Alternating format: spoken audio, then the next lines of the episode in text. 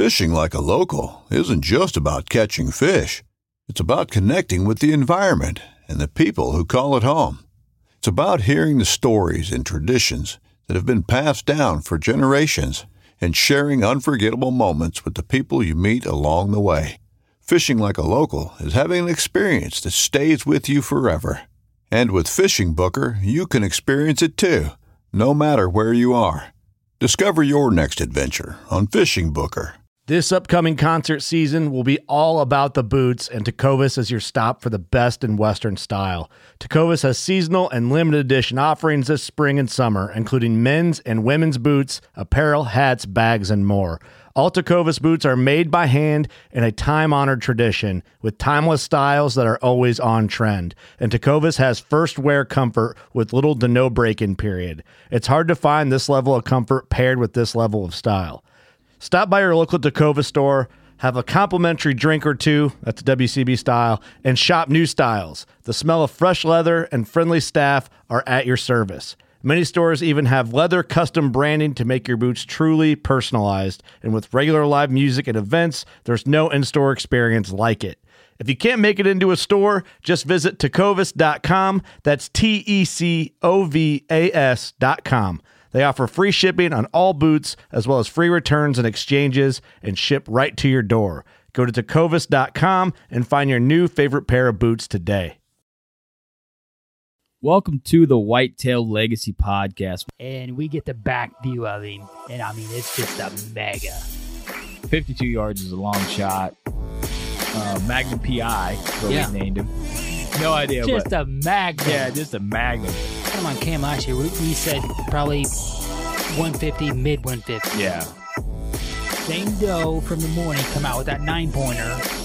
Here, here steps out this 90 inch eight. You're like, yeah. ah. I'm like, okay, well, there's still a buck back there grunting. Yeah. And then out steps like another 90 inch eight Yeah. pointer. I'm like, all right, Yeah.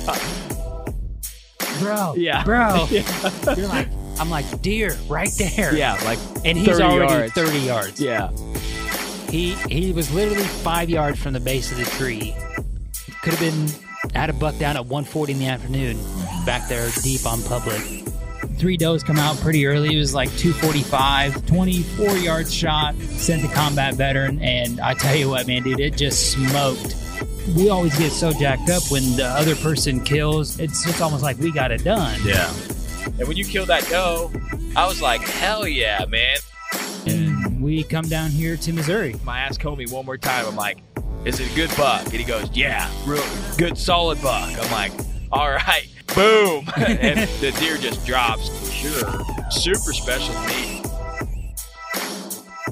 Whitetail Legacy Podcast, bringing you back to the hunt and leaving a legacy. Baller Rut. This is the Whitetail Legacy podcast. uh, this is a second try for this intro, like normal. Um, we're coming at you with another Legend of the Woods. We got Sean from Team Radical talking about Thumper. Um, you guys can watch this video at Team Radical if you want to go to Team Radical after this episode, before this episode, watch it. Um, he breaks down the hunt for this deer, and then we also get into some big buck tactics of uh, how he's successful and some of these overlooked spots where he's been killing these absolute giants.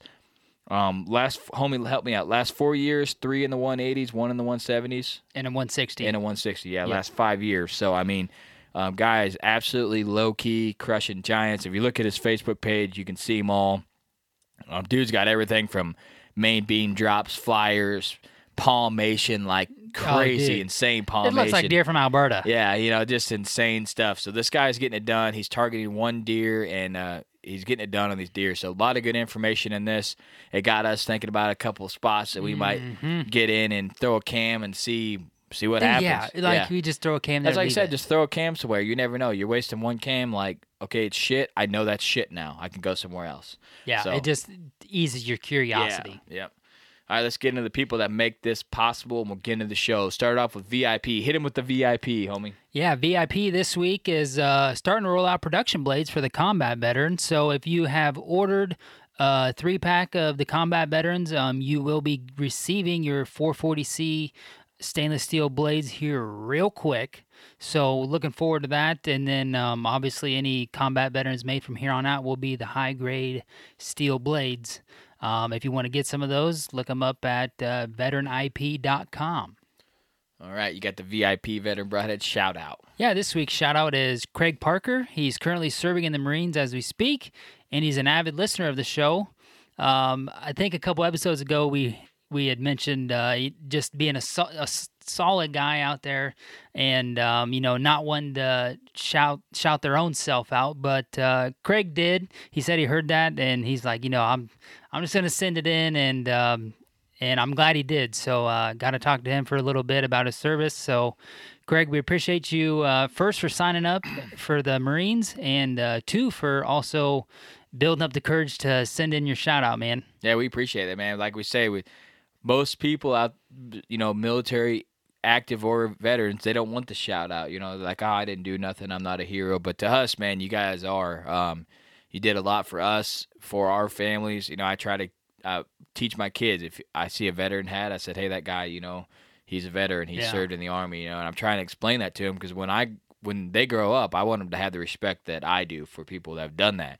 And I feel like starting them young, I want them to like remember me as like, oh shit, this guy's got a hat. You know what I mean? Like, Yeah. This guy, you know, this guy's served. You know, he's in the uniform or whatever. Give him some respect, and uh, I appreciate you. You know, serving this country, serving me and my family, keeping us safe, and uh, everything they do from the Whitetail Legacy podcast crew and the VIP family. Let's get into ECW calls. All your custom call needs: turkey, uh, box, slate, um, grunt tubes. We're still rocking the grunt tubes. Um, I haven't got Rainers out in a while. He's probably wondering what that thing is. He probably forgot about it now. Oh yeah, yeah. It's in the shadow box. So he got the crow call today. Holy smokes! Oh, in I the car. ripping on that. In the car. In the car. Oh, was brutal. That's a terrible I got like a mile and a half from my grandma uh, from from daycare, Yeah. grandma's house to home. Thank God, because that was that was brutal. I was like, don't blow it so loud. You Right. know, he's just you had the car full of kids. yeah, just Oh, ripping. yeah. Just, ah, Blade, Bladen can't hear nothing. no, no, no, no, nothing. All right, Exodus trail cams. You got Exodus? Yeah, uh, kind of getting into the spring and summer tip. Uh, I know some people are starting to get the cams back out after pulling them for the winter. Um, one thing that Cody and I have had some uh, problem with is ants or you know bugs getting in there and really doing some damage on a camera. So. Um, Tip of the week from Exodus here is uh, ant protection. You can spray permethrin. They recommend spraying it on the straps and on the top of the tree or like you know that first crotch there. Um, and then you can also put some ant killer inside the door with the way that their doors fold down like that. Um, Chad was putting some in there on the tray and then closing it. So, um, but you have to remember to take the ant killer every time because when you get down there, you're probably going to forget and you're going to spill it when you open your camera up. Yeah. So, um, if you can, you know that's a that's a good way to prevent some damage and extend the life of your camera.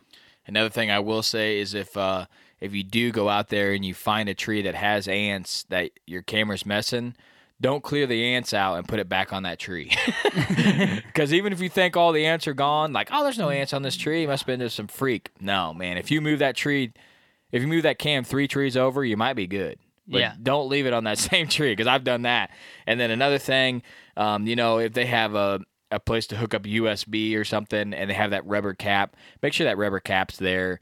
Um, small details like that. If not, run a piece of tape over it or something to keep them from getting in. Um, they will absolutely destroy, and it's real solid if it's hooked to a mobile cam because then you get about eighty thousand pictures. And it's just ants Going going over the across the, screen, you know what I mean? And you just get like a little black blur. You're like, what? What the heck is going? You got to go out there and it's just covered in ants. So Yeah, been there. yeah, been there. All right, let's get into Ingram's outdoor obsession. All your taxidermy needs, um, guys ripping through the buck mounts. Um, hopefully, we get to take him another legend this year. That'd be nice. Yeah. we got our eyes on one that's going to be legendary. He's probably got killed on the private ground to the Two or maybe three. Yeah, but uh, Oh, you're, you're already talking yeah, about the private ground one. Yeah, yeah. but uh, That's good. We have to talk about. Well, which one are you yeah, talking which one are you talking about? So, um, all your taxidermy needs, Ingram's Outdoor Obsession. He's got your hookup for all local guys out there. Give him a shot. Guys putting out top quality mounts at a reasonable working man's price. You got next level. Yeah, this week we're going to highlight uh, Next Level Deer Supplements pelleted feed. Uh, they have five protein sources to satisfy bacteria in the rumen. Uh, 22 to 24% protein content formulated with only the highest bioavailable gre- ingredients. This pelleted feed meets not only the nutritional needs of bucks growing antlers and lactating does, but more importantly, it meets the demands of new fawns when they begin eating solid foods. So that's uh, very good for the new dropping fawns that are going to be coming here within the next month or so. Uh, this pelleted feed has additives that help the animals cope with heat during the summer, uh, helps their, their blood flow, and uh, do some do some research there on that rumen. Um, they talked about that when they come on the show. So We're both both wearing next level deer supplement shirts Are you? tonight. Yeah, on? yeah, we're in the black, the black and pink. oh, one. nice. yeah, I'm rocking the white. Yeah, that's crazy. So, uh, but yeah, shout out next level. Um, one thing I really like about them, man, they really dug into the science behind everything, and they think about everything. They're thinking about. They're not even thinking about growing inches. They're thinking about better fawns. You know, you have a fawn button buck. They want that fawn button buck to be tip top shape to where you know he might be a basket eight as a year and a half. You know, he mm-hmm. just got that genetic jump. You know, when you start feeding this stuff, so they're thinking about heat in the summer, the rumen. I mean, they they're digging in and trying to give you the best that they can, and they're not hyping it up to insane prices like a lot mm-hmm. of you know other feed companies. It's reasonable price, and you know that it's doing solid work out there. Yeah, and, and if you talk to Nate and Scott, if you message them with a question or something, you know, they're going to talk about not just starting a program now. They're going to talk about it, you know, starting in January and then, you know, throughout the rut and then going into late summer. It's going to be a year round deal, and that's how you really help your herd be healthy as possible. Yeah, that's like we say on here a lot. If you guys do have a question, um, you could reach out to us. We can get the answers for you. We might know it, but we'll probably have to get the Yeah. answers for everybody when it gets into the scientific stuff. But uh, you can reach out to Next Level on Twitter, Facebook, Instagram. Um, Scott or Nate's going to answer you. Just a couple normal, solid guys, and um, you uh, you're going to get to hear a mountain lion hunt from Scott himself coming up next episode. We're gonna do it next episode. Yeah. Yeah. Yeah. Okay. All right. I just spilled that right on right on his face. All right. We got Sean McCrory on from Missouri. How you doing tonight? Oh, not too bad. Glad to be glad to be on the show. Yeah, I appreciate you coming on. Another cold call messages. It's hard to look away from uh, your Facebook page and not see those this ultimate legends on there. I was like, just pick one. You got too many to choose. Um, I'll just let you pick one. So we're excited to have you on. Like we talked a little earlier, I know we're going to learn some stuff, and uh, uh, just go ahead and give the listeners a brief introduction of who you are and what you do. All right. Well, I'm Sean McCrory, uh, member of Team Radical. Uh, you can see some of my videos on there uh, on our YouTube page. Uh, hunt Missouri pretty much exclusively for whitetails. D- dabbled a little bit in Nebraska with almost no success. But uh, as far as Missouri goes, I've kind of got a uh, a uh, plan that seems to work in the last six years. I've killed three deer in the 180s, one in the high 170s, and several 160s. Uh, just, I mean, basically doing it on the cheapest plan possible while still hunting some private ground. Uh, personally, we own 400 acres. Uh, everything else that I hunt is basically permission ground. Uh, chase after deer on properties that are from 500 acres to four acres. Anything I can get a hold of that, if a buddy owns four acres that has a little corner of woodlot, I'm going to throw a mineral site and a trail camera on it in the summertime. If, I mean, if you're hunting deer that are like trophy huge deer, your 400 acre piece, unless you're in like the most prime place in the country, is not going to hold 170, 180 inch deer every single year. So if that's the deer you're going after, you're just going to have to spread out. And uh, that's just kind of the plan that I attack going into the season. Uh, I'm guessing today uh, I'm going to talk about a buck that I killed last year in 2019, uh, Thumper. Yeah, we want to hear the story of. Thumper. Um, we're gonna put you on the Legend series. Like I said, you got a bunch of legends to choose from. I'm excited to hear this. Got a lot of uh, unique characteristics. You said you got a lot of history. Uh, I see on your Facebook page there you had uh, a couple years trail cam history with them and stuff. So um, we love these stories. Like I said, we learn a lot. And uh, I got a question: Does it ever get old, like walking up on a 180, like the third at 180? You're like, ah, you know. oh yeah, you get absolutely sick of it. I mean, I'm sure. I'm sure you just get so tired of dragging them big ones out. You're like, man, I just need to shoot a being a six grown- pointer. Be so easier to get this thing out. being a grown man and crying and, and on a camera is uh is it's humbling. Yeah. Oh yeah. I've been there. We've all been. Yeah. I mean, homie's been there. We've been known to cry over a deer every now and then. You know, it's just Oh man, it you know it wrecks you. dumb to think about it, but I mean, you go into these woods every single day chasing after just one deer and thinking. Of, I mean, my my girlfriend will tell you that during the months of September through or August through November, there is nothing I talk about more than the one deer that I'm after. And like the second you harvest that deer, that whole thing is over. I mean, you're all your planning, all your all your hard work that you've done, like that woods is empty after that happens. So yeah, I mean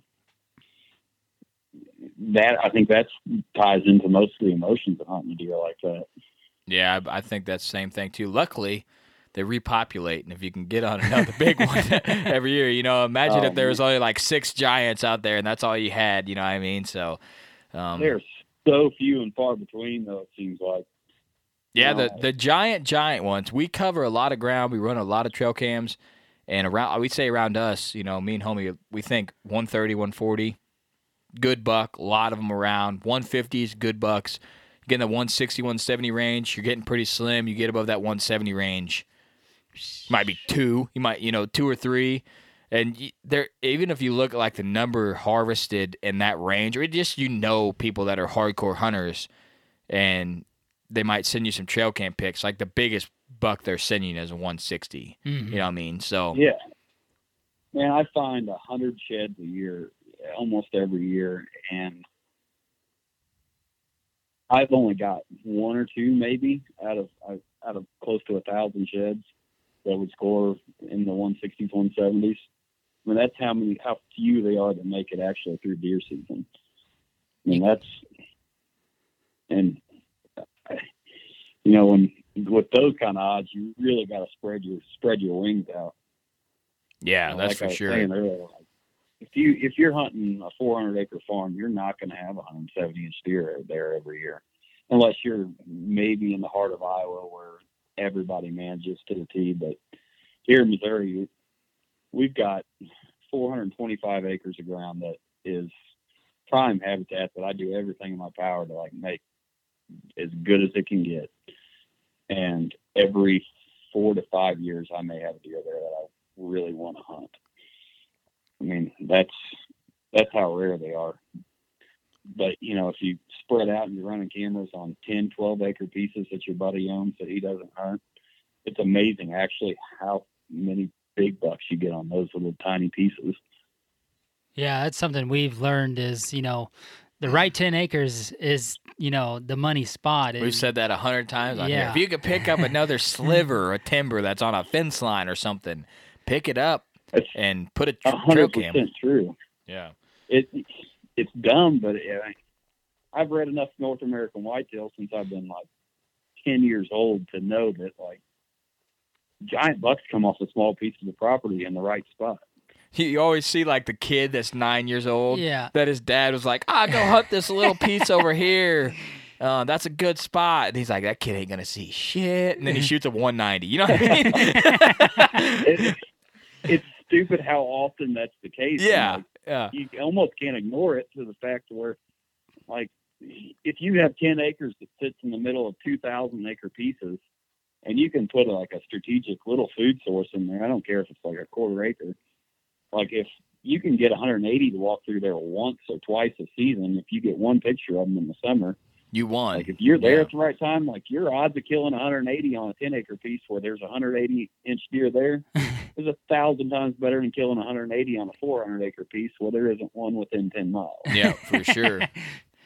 Yeah, we've said that a lot, man. Those small pieces, so it just feels like people like, oh, it's, it's 50 and under. That's what it feels like. Oh, it's not bigger than 50 acres. It ain't even worth messing around with. You know what I mean? Mm-hmm. But we're always looking for that 25, that 15, that 40, you know, anything. Just in the right spot. Like, Yep. if it's there and they, like everything around it looks good, there's no reason that there won't be a big deer there.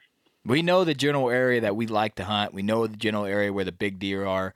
There's like two central blocks, and then there's a gap where it's decent, and then it turns good again. And we just try to get around them two good areas as close as we can, and uh, that's that's Yep. how we play the game. You know what I mean? Yeah, and here in Missouri, we're able to use minerals. So, like in September, August, if you got a mineral site, like you pretty well will catch whatever's within in their summer range within a mile of there. Eventually, during those months, and so like if a big deer is in that area in September, August, chances are at some point during November he's going to cross through there again. Especially if you got a core doe group that hangs out there. If you can keep a few does eating in your little oat plot that cost you twenty dollars to burn off a field and broadcast some oats, like eventually that buck's going to be there again. And you, I mean, you just got to be lucky enough to be there when he's there. Yeah, homie killed a, a buck off of oat field that we just hand broadcasted, Mhm. and uh, th- that's that's a low key tip right there. If you got something that they love those oats, man. They were picking the oats over everything there for a while. So Oh, if you got a if you got a standing bean field that is going to be harvested, take a take a uh, hand broadcaster with mixture of rye and oats in it, and just broadcast it into the standing beans. It'll it won't come up tall enough to affect the harvest until after they've harvested, and will grow into December, and the deer just hammer it. that's what we And need to do. They The have whole the choice plot. to eat Yeah. yeah. if they have a choice to eat beans or beans and rye and oats, they're going to choose the beans and rye and oats. I mean, they got a variety there. It's just so easy to do, and everybody overlooks it. It's just, I mean, you can buy some bin oats from the feed store for five bucks a fifty pound bag, Yeah. and enhance the food plot by tenfold. I'm saying it's that green, you know, Yeah. like they just want that green. They just want that green, fresh- tender, fresh green. We we have does out there. Yeah, you got to it's- and if scare you're off. mixing get in out of- beans with it. I mean, you got you got the variety, everything they want, in one spot. Yeah, that's what we did. We did beans with oats on the top, but we we kind of did it on the bottom and the top. We should have just done the whole plot. Yeah, we didn't think. Well, we were just trying to fill it in, is what we were trying to do, and I mean, Well, it, it worked good like on the top. If you have a key stand that you like to hunt, like just do the oats around that stand so they kind of key in in your area that you're you're planning on being. Like Yeah, I think we should just do the whole more like top oats. Kind of get closer to that Yeah. where we pack in hunt. Do that Uh-huh. all oaks around that corner, just kind of like we did last year, but a little bigger. Right. And uh, yeah, that's a great tip. But all right, well, uh, we're gonna kind of talk about how you target uh, a buck throughout the whole entire year, from the beginning to end, um, and we're gonna revolve that story around Thumper. So just go ahead and take off wherever you want to start, and uh, we're gonna stop talking and listen. All right. Well, in going into uh, 2019, I had a buck in mind that I was chasing going into late season 2018. He was a buck called Longmire. Uh, big mainframe 10, probably mid 170s to 180s. Deer was just, I mean, perfect 10, no trash, no nothing. Uh, the deer was very elusive come late season. He didn't show up till December. So going into 2019, I thought that deer would still be there because we had all the food, all the cover, everything that he'd want need. But as a lot of times it goes, he wasn't there. All summer long, we never got a picture of him. But in, I run some cameras all the way through the season, through turkey season to, you know, the end of the rut and uh, I pick up a buck that in July that had just mega growth coming on, heavy bases, huge brow tines, starting G2s, and just knew he was going to be big. It wasn't long before like he started growing everything out and I knew immediately what deer he was. Buck that I'd called Thumper for the last three years. Thumper going into that year, before that year, was just a mainframe eight that honestly didn't show any kind of potential. He was wide, had fairly tall tines, just and a couple split brows, and just never really showed up on anybody's radar. My dad had missed him in uh, 2017, and 2018 he showed up a handful of times on camera. Just never really piqued my interest. But 2019, he threw on some huge palmation, like this big duck foot on the end of his antlers, and just, I mean, he caught my attention immediately. And I pulled almost all my cameras off of some of my other farms and threw them all onto my home farm where he was at. And uh, once he grew out all the way, he was just an absolute mega giant. My girlfriend and I went out and filmed him in velvet in uh, late August. Got some awesome footage of him. And after that, he flat disappeared. Never got a picture of him again until I think it was October October 25th, like right before my rut vacation started. And I'd already respread out my cameras looking for another big one, kind of was on one. And he showed up on one of my cell cameras. And I completely rerouted everything I was doing that season, moved all my stands into one spot, and started hunting them. And Thumper, Thumper was a deer, and a lot of the bucks that I've hunted have been like deer that I could strategize on, move my stands, like make new plans on him. And Thumper was a deer that only when he'd come onto my farm, he used about a hundred yards of my fence line and he never traveled past that. So honestly I had one stand location that I I thought I could ever hunt them out of and have any kind of success. So basically for 18 days straight, I sat in the same stand all day long, day day in, day out. On the morning of I think it was November eleventh, my girlfriend and I went out. The temperatures were like zero with a wind chill of negative ten. And I put her in a ground blind where the bucks that she was hunting, buck that I call Showtime, beautiful seven by seven. Uh, he was showing up. Put her there with a heater.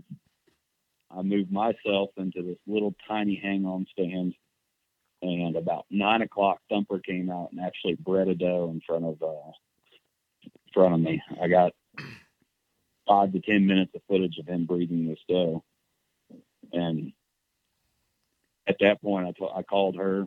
I said, Dave, I'm I'm going to be in the stand all day long. I don't think the temperatures ever got above zero for a wind chill that day." and sat in that stand from daylight till dark and only saw I saw him breed that doe and never came back out again. And for like four hunts after that I'd lay eyes on him. And then gun season rolled around, he disappeared for four or five days. Pretty much assumed him dead. I called all the neighbors, nobody'd seen him or shot him, but you know, the Missouri gun season, the uh you start getting pressure and pushing around, they they can travel miles. But on the morning of uh, November 22nd, I was walking up the logging road to the same stand I've been hunting every single day during that vacation, and I feel a buzz in my pocket. And at that time in the morning, nobody's texting me, nobody's calling me. It's a cell cam pick. So I pull up my phone, look at it. It's Thumper, and he's standing 40 yards from my stand at that point. So I kind of hang back in the woods. I got another picture of him going back into the timber. I take this huge loop around. I spooked almost every other deer on the farm, but I knew I wasn't spooking him. Climb into the backside of my deer stand, sit there, and didn't see a deer until about nine o'clock. And I look up after texting on my phone. I think I was complaining about not seeing anything. And uh, look up, and there's Thumper standing there at about 75 yards and with a rifle. That's a, uh, that's a little short poke. Got the camera focused on him. put the crosshairs on him, and pulled the trigger, and then uh, the water work the waterworks commenced. That that deer tore me up inside, and it's kind of amazing how just one whitetail, you know, something that you've dreamed about every hour of every day, can just rip you to pieces inside whenever it's all over with. I don't know if it's joy, sadness, both, but uh, wave of emotions went over me through that, and uh, you know that as an adult, I don't think you get. There's nothing that excites you like you know your kid at Christmas or anything like that. But whenever a huge whitetail, something that you've dreamed about that long, steps out in front of you and you finally capitalize, uh, there ain't nothing in the world like that. Yeah, I, I agree with that. Kids are they were up there, man. I mean, we're both dads, and it, but I mean, it's just something like you said. You just even if you're not thinking about a particular buck, you're sitting there, and I I guarantee you, everybody listening to this podcast right now has been like. Giant's gonna come over that hill right there. He's gonna walk down here 25 yards. I'm gonna shoot him. There, you just imagine it in your head. You know what I mean? You're like, oh, he's Man, probably gonna have a drop finally time. yeah. it's it's perfect when it finally happens. I mean, you know, we do everything we can do to try to put ourselves in the best position possible, but like ultimately, it's just it's got to happen for you, or else, I mean, if you don't have the time to invest in it, you're you're kind of at the mercy of just hoping it happens. And there's so many other people out there like after I killed him, talking to my neighbors, like everybody was that was the buck that they were after. Like, I'm not shooting anything but him. And, and like, you realize your odds of actually killing that deer are so low due to that. And like, that deer hunt, the way he never, I mean, most deer I hunt, like, I've got a pretty good core range of ground that I can hunt. Like, I can strategize on them, like I was saying. Like, you could, I can move my stand like this is where he's betting at. I can move closer in on this deer. This deer would only barely cross my fence line and like just that's where he would go. He would Just tease feed in the beans and he would cross back over and be and be eating or betting on the neighbors. Like, and they were hunting like very very close to his core area, and it just ended up working out for me. Which I guess pretty fortunate for that. Just like we were talking at the beginning, you know, the limited amount of actual 170, 180 inch deer that are out there, you combine that with, you know, an ass load of hard work and time. Like when you get it done, you know, just all that comes to a point and it's weird like crying happy. It's weird because it's, it's literally just like overpowering. You can't hold it back and it just comes over you and you know then it's all It- coming out at once and you don't know what to do. It, it's like like a it's a combination of like happiness, sadness, and a little bit of just like a relief, like a ah, that there it is, like everything came together. yeah. Like i hope everybody listening gets the opportunity to find a deer that is like their deer like you know that's the deer they're destined to shoot but they got to put in you know 250 hours in the stand to get it done. That's all they can talk about just like you said from august on. Cody it was may on when found uh, mr freeze's sheds. So just all that time just building up to that moment is just going on and on and on and you know just like you were saying you're probably texting about not seeing any damn deer and next thing you know there he is and like just when you think it's not gonna what I was happen yeah you're just like well i'm a dumbass i just patched a you know a really solid eight pointer Yeah, I was, I was, you know, right before I shot my mega giant, I'm texting homie. I'm like, "What am I doing wrong? like, I don't know what I'm doing wrong, but I cannot." And it was the same kind of deal. You know, the deer was just barely touching the property, and uh, we knew where we needed to be. We needed to be where homie was or I was. That's the only place we ever got pictures of him, even where remotely close to daylight. Um, the only two solid pinches on the property and it was just a roll of dice of who got it done. But like I literally texted him ten minutes before I shot him, like, what am I doing wrong? I don't understand it. I got all this time invested, you know, three years, and then boom, it happens. And I was like, I was basically like, I'm a dumbass. I cannot kill this deer. like I, I literally cannot kill this deer. You know, I just don't understand what you know why I can't. And then you know, boom, it happens. Like you said, you just get a flood of emotion that's uncontrollable and. I didn't even kill the damn deer, and Yeah. I was I was tore up. You're like Ricky Bobby out there. You're like, I don't know what to do with my hands. I'm just just jacked right now. yeah, I've got like a core group of like three or four friends, and like I, I talk like endlessly about this deer with him, like strat trying to strategize with him. And one of my buddies, he's like, dude, you know what you got to do? You just got to sit that stand. Like anytime you got to win the hunt, it, you got to be there. Like you know that's the stand you're gonna kill him out of. Anytime he shows up on camera, it's at that stand, and sitting one spot for that many days in a row is just like you beating your head against the wall. No, that's brutal. Did you see got- any blue herrings when you're hunting? Homie's got a, lot blue of ha- a lot of wood ducks. Homie's got a blue herring curse. If we Yes. see a blue herring while we're hunting, we ain't killing anything. It's just the known fact. we seen one turkey hunting on Sunday. I was like, we're done. Pack it up. Shit's over. Go. Got us a few extra gobbles, but that was about it. Yeah, I never. eh, That's a low key gobble locator. Blue herring, screech. They were cracking on that thing. Uh, about nine thirty, dude. Look Yeah. out. Oh, I was seeing there's I had two or three bucks last year on my farm that were oh 150s 160s class and they were tempting me on a daily basis coming out Oh, in front God. of me. that'd be tough for me. This buck that my girlfriend Stormy was hunting and it's showtime. He's a mainframe six by six with a couple inside points that make him a seven by seven. He looks like a typical seven by seven. And uh this deer parades in front of me like every time I hunt. Like I take her with me to shoot this deer, he doesn't show.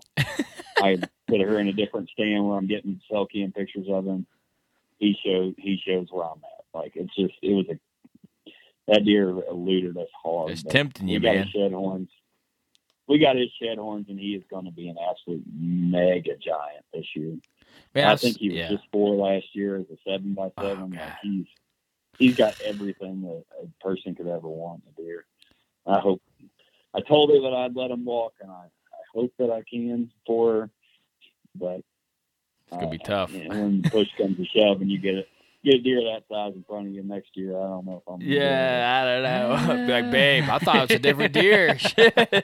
I thought it was some I rando love come her. through. I really do. I, I really love her, but gosh, I don't know. yeah, I don't know. Like, I thought it was some rando that came through. It had a drop Yeah. time, but it must have broke it off when it was running.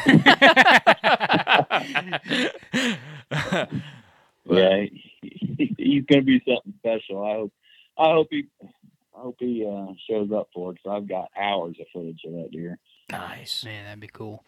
Um, was there was there ever a time like in those 18 days that you hunted, like you just felt, you know, super defeated and you're just like, you know, I'm just gonna start hunting a different deer or just since you've been, you know, picking a deer, you know, maybe these last five, six years, like that's just kind of what you come to expect from hunting that way. Super defeated. I felt that way in September. When he was Like, gone. when he showed quit showing up, like I was like I'm down, like in the dumps. Like oh man, like in 2018, I never really had a deer until December to hunt. But did I ever like during the 18 days that I like once he showed back up on my property, I never thought about another deer. Uh, I never even I didn't check any other trail cameras other than that property.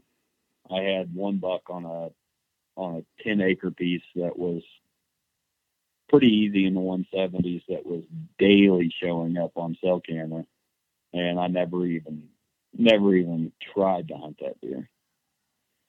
Like once once Thumper was like back on my radar, like I never even I never wavered off that stand really.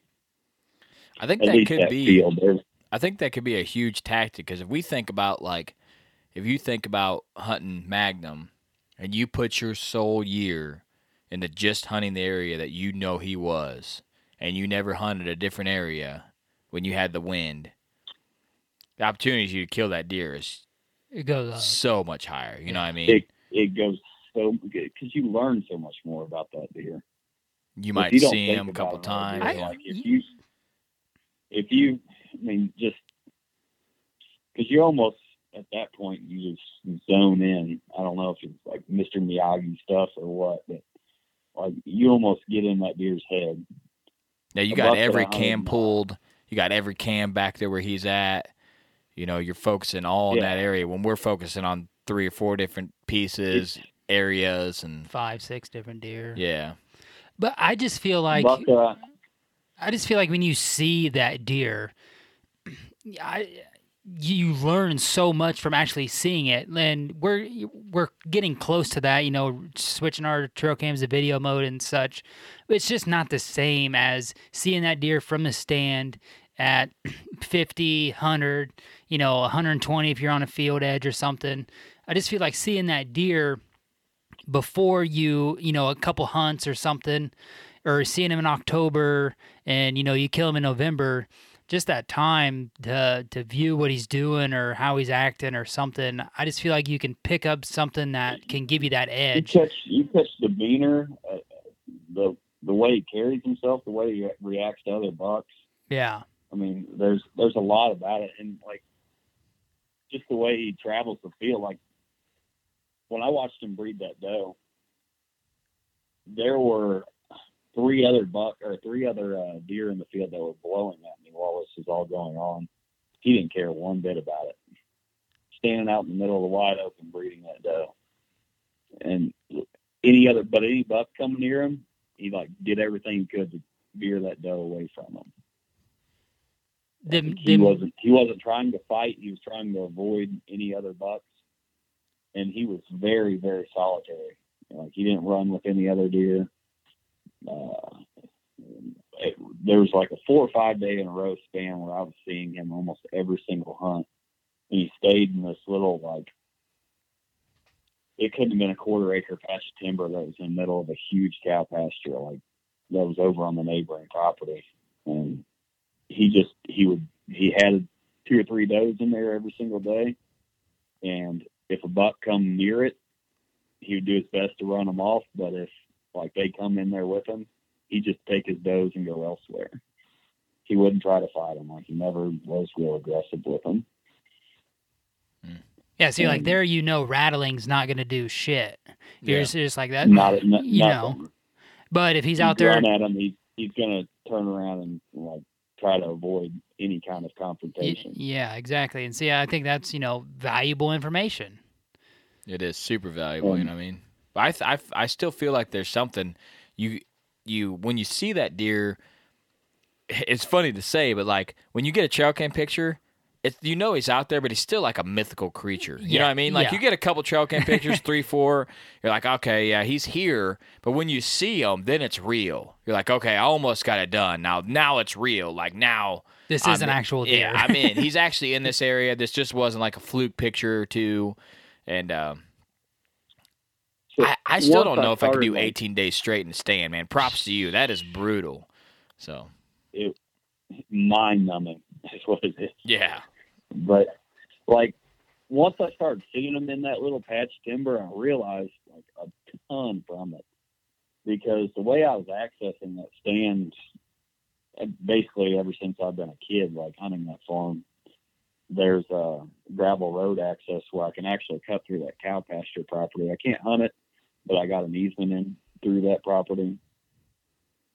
And where I cut through there, he he could watch me walk from my truck all the way into where I climbed into my stand from that spot. Like, and he could see 500 to 1,000 yards in every single direction from that spot. And like when I when I realized that, like it was I, a morning hunt where I'd hunted all day and I'd seen him in there. Like he didn't see me come in in the darkness. So uh, from that point forward, I ended up started walking through the like the main bedding area of my farm every single hunt, like pushing every single other deer off my farm to, get into the stand to hunt this deer. But the only deer I wasn't spooking was him every single day. And ultimately, like hunting at 18 days, I never really felt like I was pressuring him at all because he was, you know, at arm's length. I knew where he was at, and he had no idea that I was approaching him from that direction. Every other deer on the farm did. My dad was like getting very sick of me pushing all the deer away. but well, you got to do once, what you got to do. Once I had him down, he was he was pretty understanding about it. It seems like those bucks not- love those little hidden crevices that you know you wouldn't think they'd be in, and especially during the rut, they push a doe in there, and in your mind you're always sitting That's- there like, oh, that buck's gonna come back out with this doe, and I'm gonna get him. But it seems like once they're in there, they during, just like, stay. Mm-hmm. when they get in lockdown, those mature bucks, like older, like five, six, seven year old deer, they don't like to fight anymore. Like, uh, In, in my opinion, they like to get in those little hideaway spots that they're not going to have 20 bucks roll through a day. Like if you're in a spot during like the 15th through the 20th of November and you're seeing 10, 15 bucks a day, and chances are that big buck somewhere else where he's all by himself. Like he doesn't want a lot of competition to mess with his five or six does that he's got locked down or one doe that he's got locked down. They like to be alone. They're, I mean, at their age, they don't want to fight anymore. They just want to, they, they want to love. Yeah, that's something we're seeing, you know, is, you know, you're probably going to see a bunch of them smaller deer at that time. And then, you know, that last weekend of November, um, you'll see them bigger deer out running, uh, looking for them last few does. Once once they break off that lockdown phase, then yeah, it's Yeah, that's one of my favorite times to kill deer. a lot of With a times gun, we'll My favorite time is when they're locked down. A lot of times we'll hunt. We'll be like, this is a spot we ain't gonna see a lot of deer, Mhm. but we're gonna see the right deer. You know, and you can just tell those spots where Absolutely. you're not gonna see a ton of deer. 100% true. but you're gonna see if there if something comes through, it's gonna be the right or the right deer. You know, what I mean, or a right deer. You know, it's just like an a buck that you're not. It's not on a main doe trail. It's like on a edge on the downwind side of a doe bedding where there's just like a slight trail. You know what I mean? Like you're not gonna see a lot of deer here, but if it is, it's gonna be a shooter. if you got like a half acre patch of timber that's got a water source in it during that lockdown phase, you can almost guarantee that there's a mature buck at some point that's using it to lock down does. Like they don't need food, but they have to have water and they have to have cover, and they want to be as secluded as humanly possible or humanly possible, however you want to say it. But like that's that's what I key in on in that time of year. It's like little secluded patches of timber that you wouldn't hunt any other time of year. That's where the big bucks go during when they lock those down. Yeah, you see that. We see that a lot here. We'll see bucks just out in the middle of a field, and there be a fence line with four trees on it, and there's just a mega rack laying out there with a doe. You know what I mean? Like, there that deer ain't moving for two days. Like, if that's your target buck, you can just glass him all you want, but he's out there. You know what I mean? So Two two of my 180s and one of my 170s all came out of like patches of timber like that. It's it's like it's insane how like much of a draw something like that is.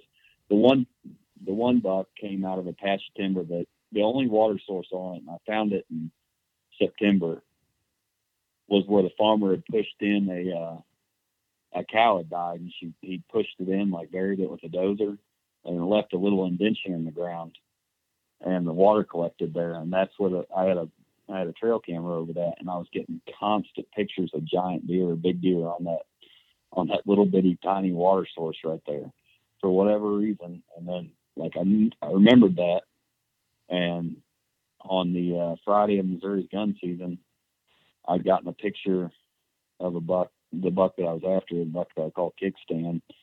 Uh, he was like 186 inch mainframe 10. And I got a picture of him in that area, and I hunted a stand that was kind of overlooking that little.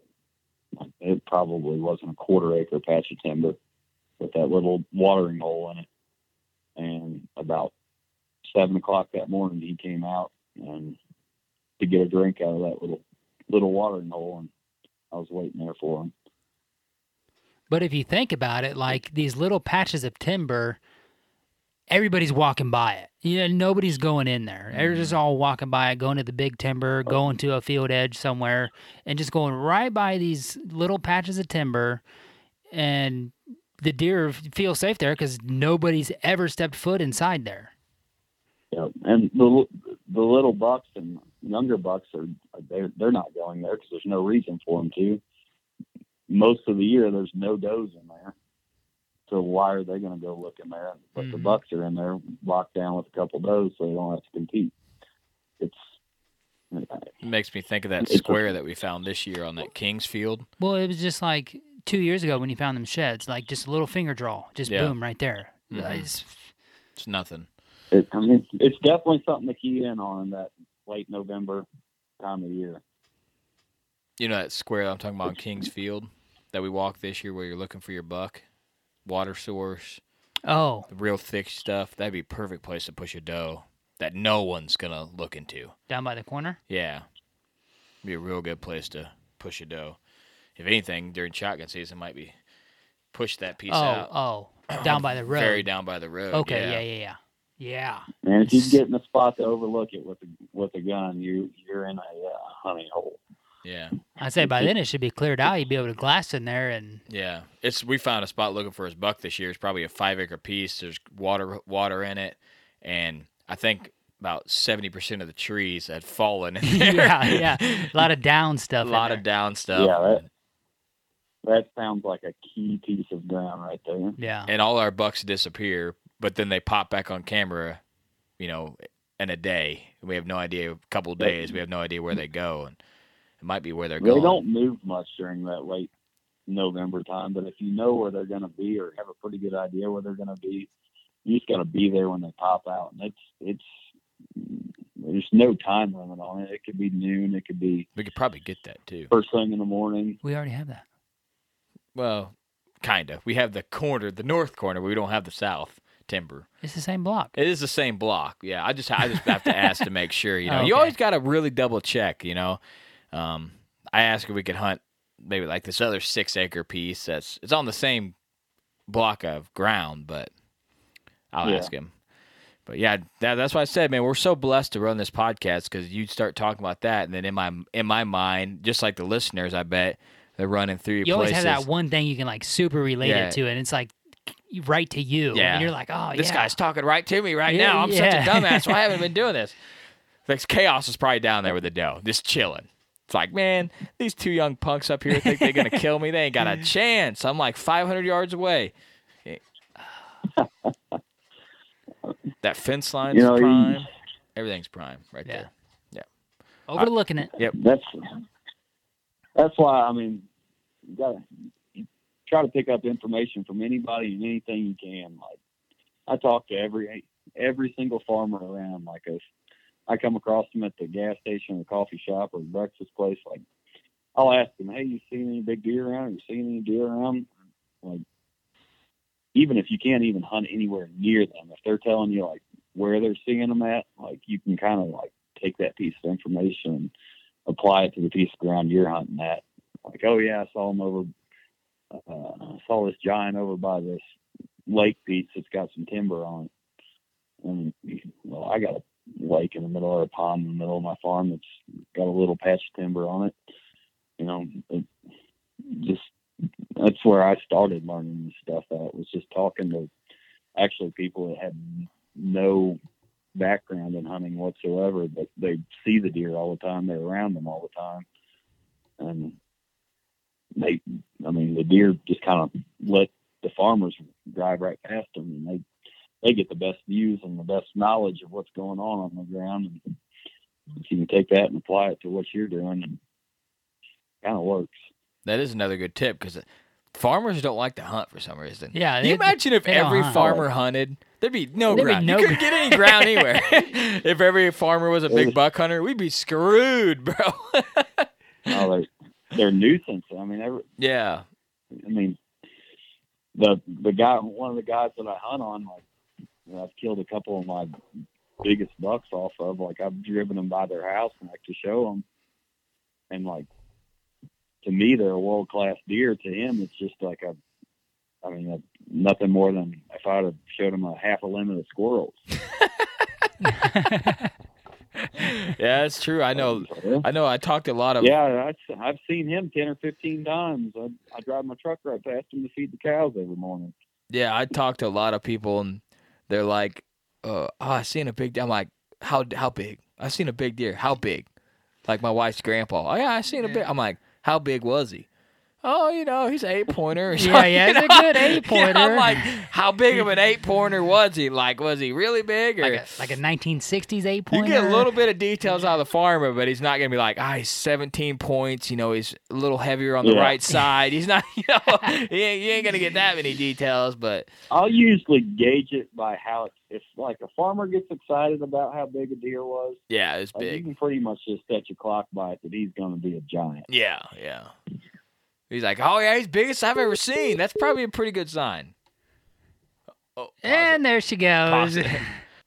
All right, we're back. We had a brief phone interruption because Verizon has shit service, and uh, we we lost him. and but- your phone bill is like thirty dollars. yeah. I have a prepaid phone bill. I don't know why anybody's paying Verizon the big dollar money when they can have this legit. if I if I talk to homie on the way home from work, I lose him at least three times. At least there's three. at least three spots. But I'm just cheap, man. I just I just like stuff that works. That's cheap. I'm, that's why I drive an I, 08 th- I think. I may have found the tip of the century there. Switch to Verizon thirty dollars service. yeah, yeah, yeah, yeah. yeah, dude. yeah. Cody's got it nailed down. He can send you over the Yeah, details. I can send you over the deets, man. Me and my wife together, sixty-five bucks. Absolute Solid garbage. Oh man, Solid that's deal. like an extra two or three trail cameras a month. Yeah, exactly. Yeah, man. That's what I'm saying. I was gonna Like- say we've been doing this for two and a half years, and about a year and a half in, I was like, "Why in the hell are we even Yeah, using your using shitty phone, phone?" to call all these guys?" I don't know, man. You got to have that connector for you phone. You got that I high know. dollar one. I'm still using. I don't have to have the the plug-in Right? iPhone to this headphone jack. I got the old school head. I got like a six. What are they on? Like a 13 now? Le- or tens 10? out. Yeah. So man, yeah, I'm I'm way back in there. But all right, let's get back on. We're way off course here. But anyways, yeah. So yeah. I can't. I don't even know what it is. Net 10 wireless or something. If you're looking for a cheap plan, get the prepaid Verizon one. Save you some money for trail cams. All right, man. Well, uh, let the let the people and the listeners know where they can watch this hunt and uh, some of your previous hunts, because like I said, you got some absolute giants that you filmed. Yeah, man. Uh, you can check out most of my hunts on uh, Team Radical's YouTube page. Uh, the Hunt for Thumpers on there from last year.